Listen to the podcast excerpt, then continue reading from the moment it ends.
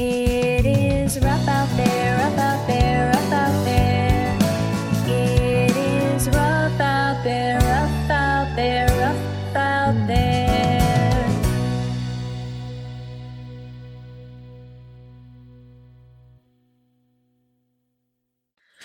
Welcome to It Is Rough Out There, episode 10 of season 2. We're calling this episode The Soft Goodbye. My name is Kelly. My name is Kim. How you doing today, Kim? I'm very good and uh, very full after we had a breakfast over at the Farmer's Daughter in Sudbury, Mass. Uh, I don't think I ever need to eat again. so, uh, It's three o'clock in the afternoon, and I don't. I'm not even looking for dinner because that was one of the best farmers' breakfasts I think I've ever had, and the orange juice was out of this world. freshly squeezed. I know, and it had like I don't know what kind of juicer they use because it had like bits of the rind in it too. It mm-hmm. was so good. I had the grapefruit juice, which was excellent. Oh yeah, I had that last time I was there for sure. So good. So today we do have a really rough subject. Get out your Kleenex box. This is a topic that's been requested a lot and a very important topic. End of life for our beloved pets. Kim has a lot of experience with this subject as she has said goodbye recently to three of her dogs and works at an emergency facility where people bring their pets for end of life treatment. And I myself have definitely said goodbye, but it's been a long time. So, this is a subject that is very difficult to discuss with owners as we um, call it bereavement. Um, at the ER where I work, we actually have a room called the bereavement room, and we go over the wishes um, with the owner for their sweet pet. There's always lots of crying. Uh, lots of tissues, lots of hugs and kisses, and that's something that I actually miss um, since the pandemic is having that the ability Right. to you know In hug person somebody. communication. Right, Yeah. right.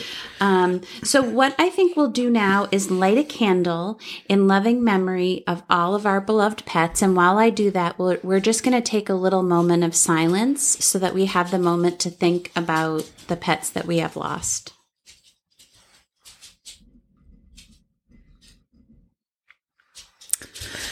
It must be so hard to handle, really.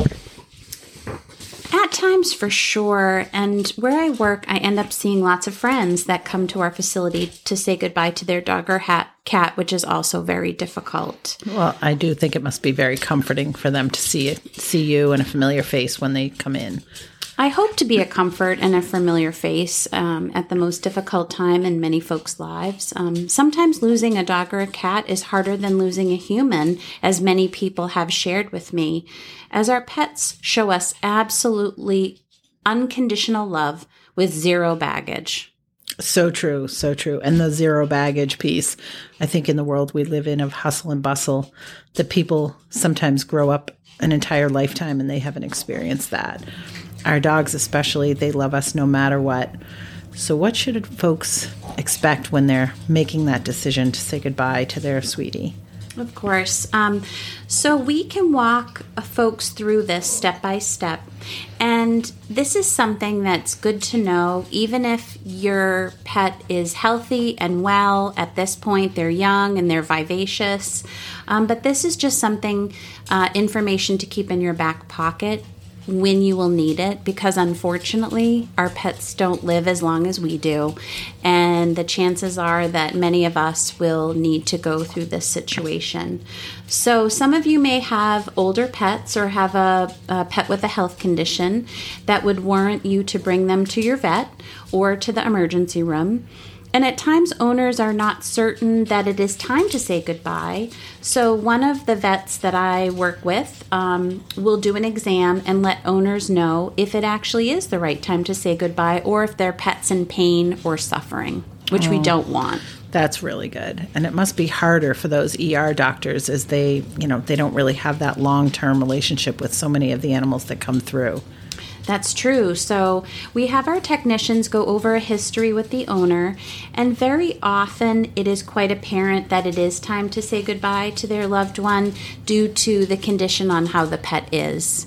Um, we often can tell if they're in pain or they're suffering.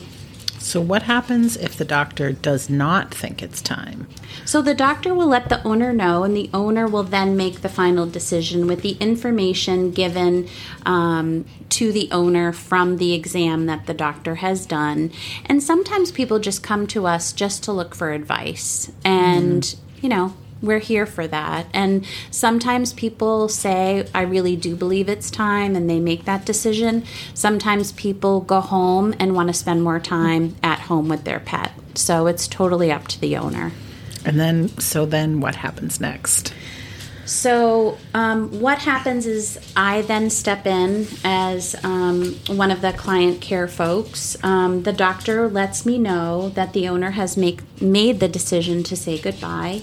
We um, go over some questions uh, as to the final wishes of the owner. And I'm surface. I'm assuming that you also talk about if they want to be present when the doctor gives the medication. Absolutely. We ask the owner and if they have family if they would like to be present. If the pet is stable, we also ask if the owner would like to spend some time in our bereavement room with their dog or cat. We give owners as much time as needed. However, if the pet is not stable, the doctor will come to the room to perform the euthanasia sooner. Um, and what's interesting too is sometimes owners ask us if they could bring some of their other pets, whether they have a dog, not usually cats, but more dogs. Sure. And just recently, we had an owner that was saying goodbye to their dog, and they wanted to bring their other dog in because they were a bonded um, pair. Oh, right, right. So, like, if a dog or a cat isn't stable, such as not being able to breathe, it's humane to not let them suffer, right? Yeah, so we're very mindful of the condition of the dog or cat at that time. So, um, you know, the doctor will let the owner know that the pet is suffering and it's something that um, the doctor wants to perform the euthanasia much sooner rather than later. And what what other things do you ask the owner as far as their wishes are concerned? I mean, I'm all I can really think of is like burial versus cremation, right? Yeah, so we ask about uh, burial or cremation. Many folks ask us if they can bury their pet in their yard, and we always let owners know that they would need to discuss that with the health department in the town where they live. Um, this is a Massachusetts um, regulation, as there are rules in regards to this. And so most owners um, decide to elect the cremation option. And so I'm I think I've heard that there are options there too. So can you tell me maybe what some of the options are for cremation? Absolutely. So there, um, for where I work, there are three, which is um, usually um, the case for most places. Um, again, this is in Massachusetts. Um, first, uh, there is a private viewing at the cremation facility. Things may have changed because of the pandemic. Right, right. Um, so that would be something that you would really need to call the cremation facility and ask them if they are actually doing in-person um, viewings. Um, the second option is a private cremation where your pet is the only pet in the chamber. Um, this is, uh, we use a company called Forget Me Not. They're in Northborough, Massachusetts, um, and this is what they offer. Um, so, this uh, second option is if you want to get your pet back to you in an urn of your choice, like you make the decision of whatever the, the urn is. And then the third option is a group cremation where you elect to not have the ashes returned to you and your pet's remains are buried at a pet cemetery with other cremated pets. Ah! Jeez. This is so hard. Gosh, it must be much harder being there in that moment too. Yeah, and that's why we're recording this episode. And it is good to know what the options are and what your wishes could be. And of course, in the dis- devastating moment that you have to make that decision, um, things can obviously change for sure. But it is good to know what the options are before you even have to make that decision. I also understand that there are options such as an ink print card, clay paw prints, and even pendants and now diamonds. Yeah, so there are many options for that. And at our facility, we provide an ink print um, of your dog or cat's paw. And the cremation facility has many options as well. Um, I know that the, the folks that we use, they make um, clay prints. I actually have one that they made that's beautiful. Um, I even saw somebody yesterday that was wearing a pendant that had the ashes of her um, dog in the pendant. Wow. Um, it's actually like a little tube that has the ashes in there. And now I guess they're turning. Um, this has been something I think that's been going on for a while, but you can have your pet's um, ashes turned into diamond or a Wow. diamond. Right, Diamonds, you know. I think I, I have heard that for human remains. yeah. So, the owner spends time with their pet, says goodbye. The vet gives the medication to help make the pet comfortable, and then they slowly drift off, and their life has ended. Yeah, and this is the really hard part as it now is real. Um, your beloved dog or cat is no longer alive, and now the grieving process begins. And sometimes non pet owners in your life may not understand why you are broken, devastated, and possibly unconsolable. This is when folks must take the time for themselves to grieve. Can you share with us the hardest encounter you had with a pet and their owner? So, definitely. Um, I'm just playing a little song in the background, one of my favorite songs. Um, you know, when I'm feeling sad, it's called The Soft Goodbye, and it's by the Celtic Women. Um, I'll never forget, I don't know if you know this, Kelly, but I do have a soft spot for elders. I worked in long term care for many years, and a man was losing his best friend and his dog, and he had just lost his wife. And he asked me if I could stay with him for the soft goodbye. Oh, wow. Yeah. So I stayed with him. He asked if I could hold his hand when the doctor gave the medicine. Of course I did. And we held hands as he softly said to his best friend to go to his mom, which was his wife, where she would hold him close in heaven.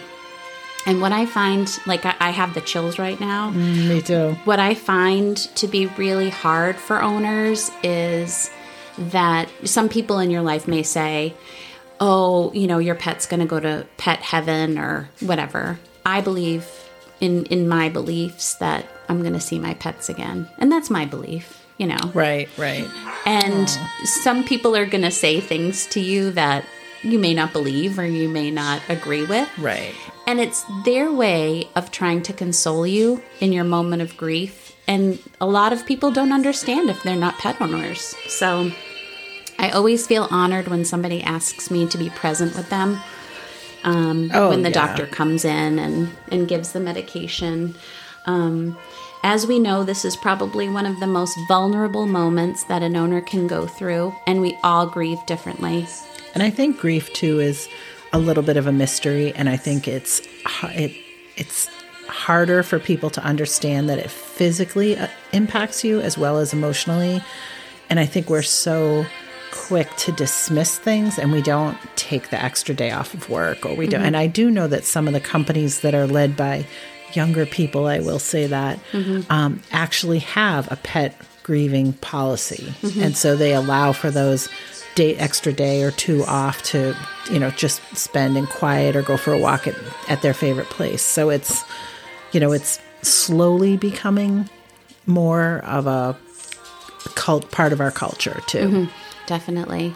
So you've lost some pets. Do you want to share with us? Oh well, you know Benjamin. You know everybody has their heart dog, and I had a we had like a fourteen year old corgi, and we he crawled under the bed and he had a mass. I mean, we didn't know this. He crawled under the bed and he's kind of stopped eating, and we took him to the vet. He was maybe fourteen or thirteen, which is kind of a long life for a corgi, mm-hmm. and he was a little bit of a wa- wandering coffee table. So I can't say that he was fit as a fiddle. Um, and he just didn't eat a couple of meals. And so we t- i took him to the vet and you know they did an x-ray and all of his um, insides were kind of pushed to the side because of mm. a mass that had grown. So it was you know we, i got to bring him home and i brought him back the next day. And you know we had it was an end of life decision but i actually picked him up and put him on the table and he mm. passed away on his own. Yeah so it was and then when i was a kid you know my drive for um my drive to help the missing dog situation comes from the fact that on a Fourth of July, our the family dog ran away. Because she was afraid of the fireworks mm. and never made it back home. But mm. she was 13, and mm-hmm. you know, so we our our cats we we had cats that ran through the ages and were 16, 17 years old, and and they too, you know, through visiting the vet and diagnoses and things like that was had to make those decisions but you're right like and you're you go home and you go to your next thing that was on your list and then before you know it you're in a puddle of tears on the floor crying yeah. And I think um, I had mentioned in one of the episodes talking about the foster dogs that we had. We took in a dog that we thought was going to be a forever foster, and then we ended up adopting him, Eddie. And um, he had a testicular tumor, which is not what killed him. He ended up having probably a bunch of strokes, and his nose would bleed to the point where it wouldn't stop. And um, then he stopped eating and drinking, and you know would just sit there in his in his urine in his bed. right. And, you know, Jamie said to me, my husband, you know, it's time to say goodbye to him. And I remember he was the first dog that we ever said goodbye to for like either of us. oh really And it was um it was very emotional because we said goodbye where I work and all the people that were there Oh. I knew. right So it's your hard to like think like, okay, I'm going to cry in front of all these people, but it's probably comforting, you know, to have these people. The doctor was wonderful. We said goodbye and it was devastating. And I remember it took me a really long time to get over it. And I remember people saying to me like, it's only a dog yeah or it's the dog's going to go to pet heaven and, you know, goodbye. That's it. And Oh, my favorite is, but you, you should just get right back to your, you know, you, you do so many other things. You got to just busy yourself instead of allowing that time to. Mm-hmm. You to need that grieve. time to grieve. And however you do it, and we've lost three dogs um, since uh, that. Well, Eddie was one of them, and then we lost Finn and then Jackson. And each time I grieved de- definitely very differently because they lived very different lives. And um, for the dogs that I had for the most amount of time, I feel like it was a little bit easier for me as they got older because it seemed to be the natural life process right. right. or you know our finn died of you know something horrific a lung torsion and i knew it was the right decision i had no question in my mind that it was time for him to go and um, so it's it's tough for people and It is. people need to take the time right Oh, for sure. Definitely. Well, a little birdie did tell me that you are taking a class this spring semester at UVM, otherwise known as University of Vermont, for end of life companion animals. Do you want to tell us a little bit about that? So, um, yeah, so I'm really excited about that class. Um, it starts, I believe, in February, and it's a four week um, course. And it, I feel like it will help me with the job that I do at the ER, um, especially. And um, I also have talked about wanting to start a bereavement group for dog and cat owners, as I know it can be a very misunderstood process if it's not a human that has passed. right. Um, I hear it all the time from pet owners that family and friends don't understand why I have not snapped out of being sad that my pet died. And I totally am empathetic, um, as it took me, like I just said, a really long time to get over losing our first dog, Eddie. Well, everyone definitely uh, grieves differently. So let it, but let us share some very important information about our friends at Pet VRA telehealth app. As our pets near their end of life, the vet professionals at Pet VRA are there to walk you through the process of what to expect and to be a guide on this very painful journey. They can also be so very helpful when you may not be sure. You may just want to call someone just to go over what has been going on with your pet. As we all know as humans, we can doubt ourselves. And if your regular vet is not open or available, and you also are not sure that it is time to say goodbye, a kind soul on the telehealth app can help you for sure. Thank you, Pet VRA telehealth app, for being there for us at a time when we needed your guidance. Absolutely. And So, getting back, we also know there are many options to say goodbye to your dog or cat in, in your home. We can share that info on our Facebook page for those living in the Massachusetts area. Yes, there are so many options for end of life for your beloved pet and how you're going to go about it. Um, so, at this point, please reach out to help uh, to us if we can help in any way. Our email is it is rough out there at gmail.com. Sending hugs to all those who have lost pets out there. We're now going to share the names of some of our community that has a pet that has gone to the Rainbow Bridge, as we say, the Rainbow Bridge poem. So at this point, um, we're going to share um, many people talk about the Rainbow Bridge, um, and it's definitely something that um, we talk about a lot with losing a pet. And um, I thought it would be nice to just read this, which is the Rainbow Bridge. Just this side of heaven is a place called Rainbow Bridge.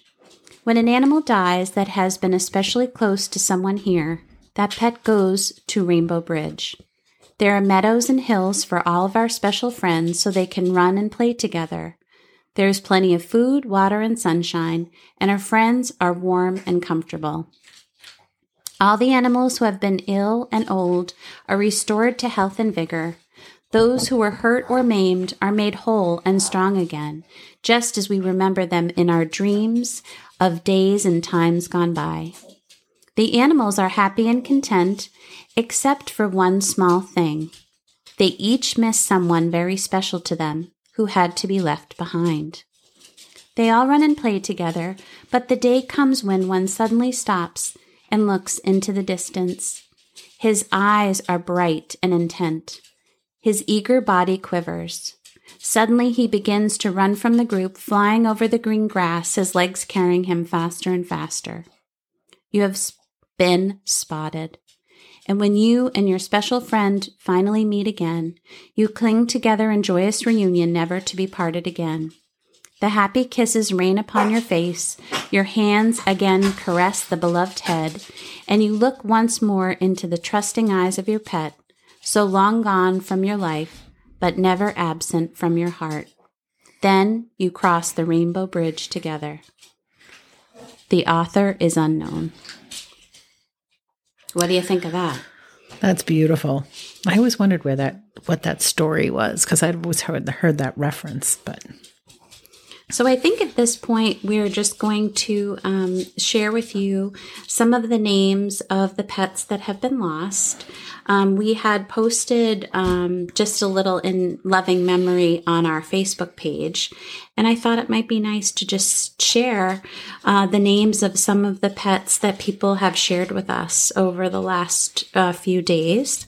I have a couple of names that I'll kick it off with when you're Yeah, ready. yeah, you go ahead. I got Boo Boo Kitty, Sebastian, Spotty, Booker, Benjamin. Oh, and don't forget Elsie the guinea pig. Um, we miss our Finn, Eddie, Jackson. Uh, there's a Bella, Bubba, Honey, Reese,